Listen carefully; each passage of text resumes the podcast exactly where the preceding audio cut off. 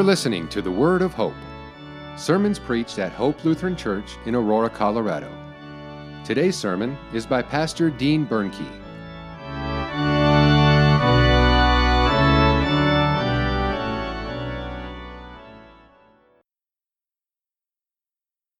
Grace, mercy, and peace from God our Father, Lord and Savior Jesus Christ. Amen.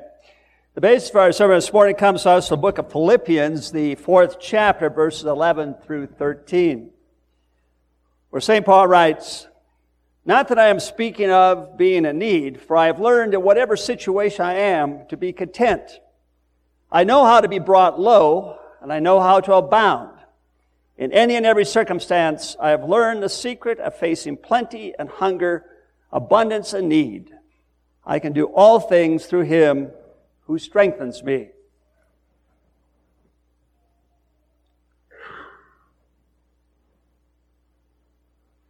Amyotrophic lateral sclerosis.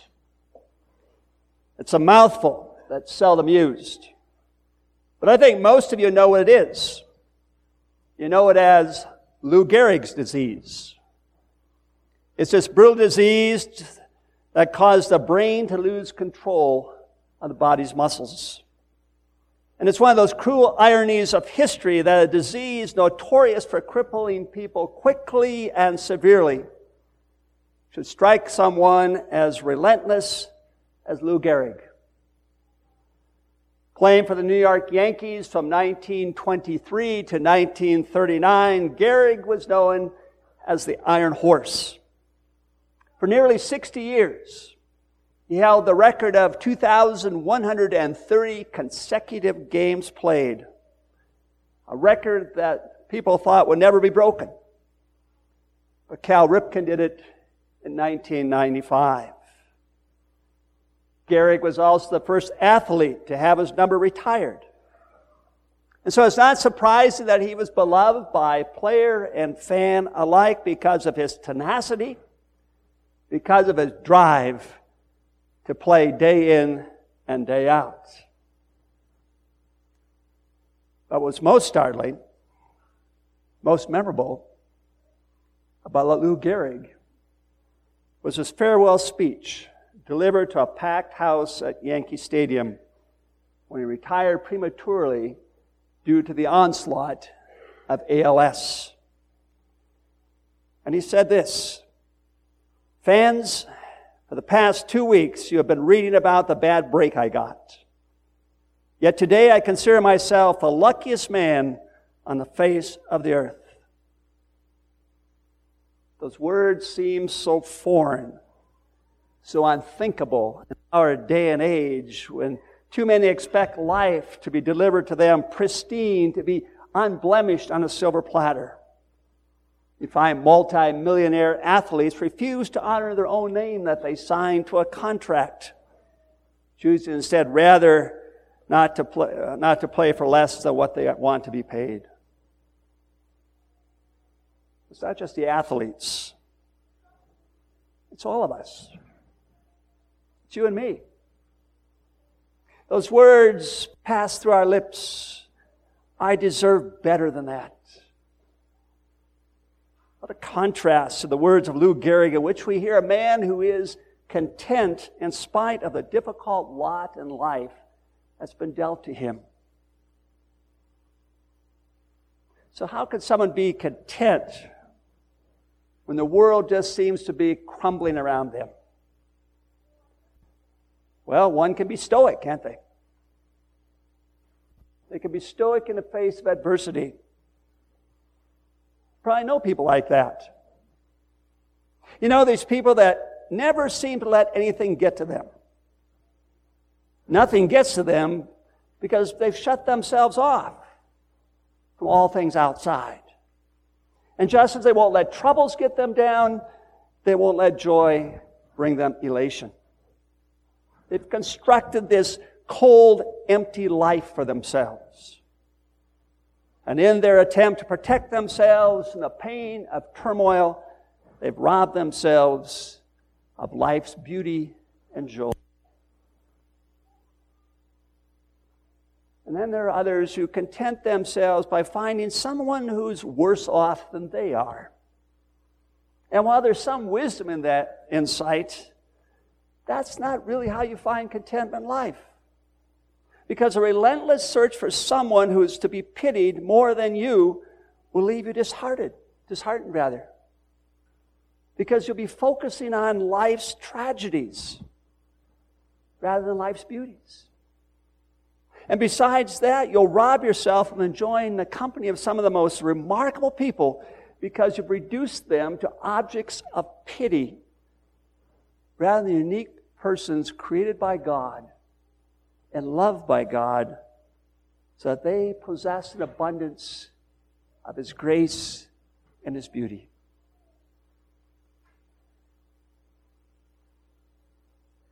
In our reading, St. Paul describes the true means to find contentment. Philippians is one of his, it's called captivity letters, one of his letters written from prison. And he's imprisoned for the sake of the gospel, which not ought surprise us, since he spent nearly a quarter of his missionary activity in prison. And while none of us would want to be incarcerated today, historians tell us that our prisons look like the Gaylord Rockies Resort compared to the prisons of his time. When Paul writes to the Philippians, he's in the most deplorable of places. The thing is, he's done nothing to deserve such treatment. All he's done is proclaim the gospel of Jesus Christ. Paul says, I've learned in whatever situation I am to be content. I know how to be brought low, I know how to abound. In any and every circumstance, I have learned the secret of facing plenty and hunger, abundance and need. I can do all things through Him who strengthens me. Plenty and hunger, abundance and need. That's the stark contrast between our situation and Paul's. This week is Thanksgiving. And Pam and I have been blessed, our entire family, our three children, their spouses, and our six grandsons will be with us on Thanksgiving Day. We'll be able to celebrate Thanksgiving together. Maybe you will share Thanksgiving with some or all of your family and or your friends. Paul is none of that. He's sitting there in the squalor of a Roman prison. And he says he's learned to be content. So how can Paul be content under the circumstances in which he finds himself? The secret to his contentment is Christ. For you see, as long as your attention is focused on yourself, you're not going to find contentment. That's what Luther called belly button gazing. You're turned in on yourself, staring at your navel will not lead to contentment. And eyes fixed on others will not bring contentment because comparison is the death of contentment. And eyes fixed on the feast before you and your family on Thanksgiving will not bring contentment either. But fixing your eyes on Christ is what brings contentment even in the darkest, the toughest times. And Paul can say this because he said, I can do all things through Him who strengthens me. Now, when Paul writes this, he doesn't have these grand delusions of grandeur.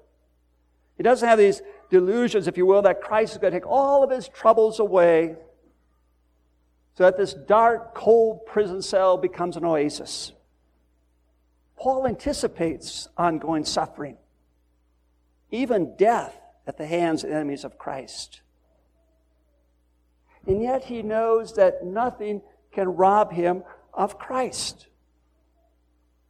Paul says he can do all things through him who strengthens me. So no matter what he faces, he remains strong in Christ.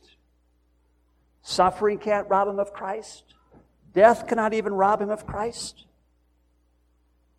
He's content in all circumstances because his contentment is not grounded in his circumstances. Contentment is grounded in Christ. And so is yours.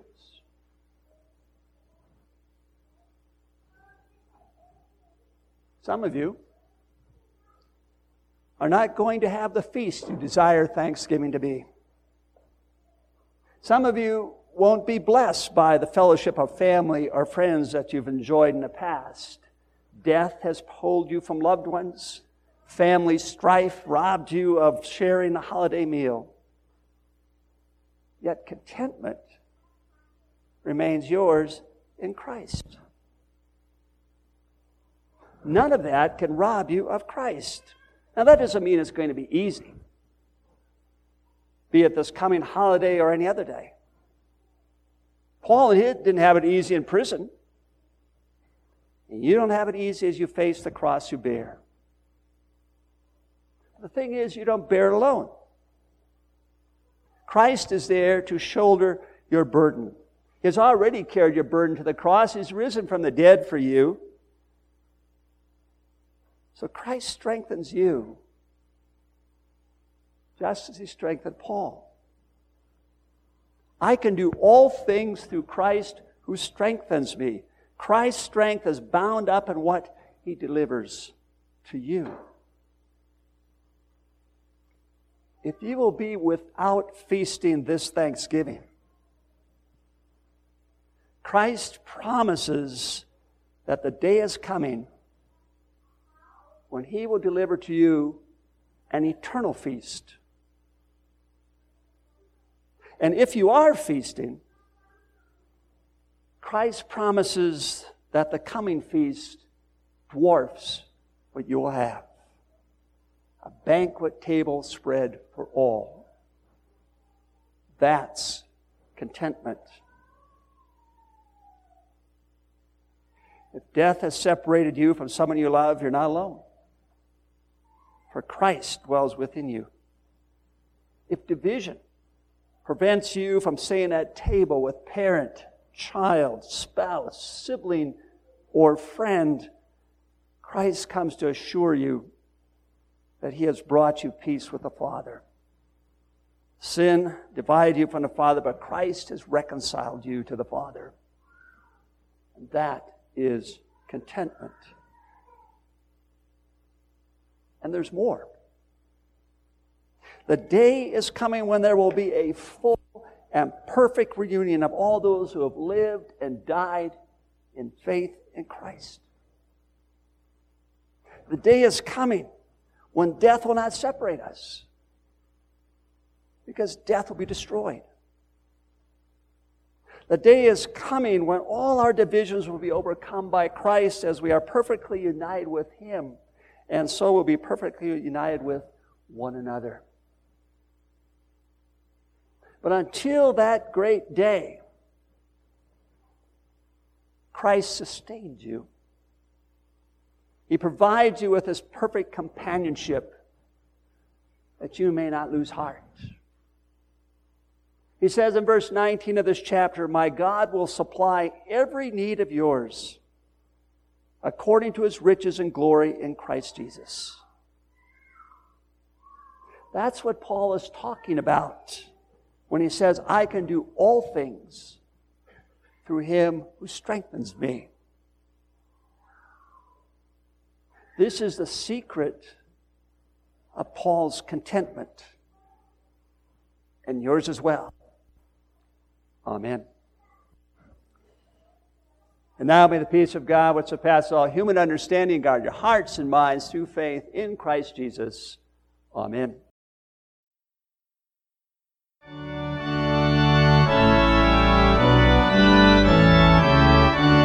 Thank you for listening to The Word of Hope. We hope your time with us was filled with joy and peace in hearing the Lord's Word. If you have questions or would like more information about Hope Lutheran Church, please visit our website at www.hopeaurora.org. Send an email to office@hopeaurora.org or call us at 303-364-7416. This has been the Word of Hope.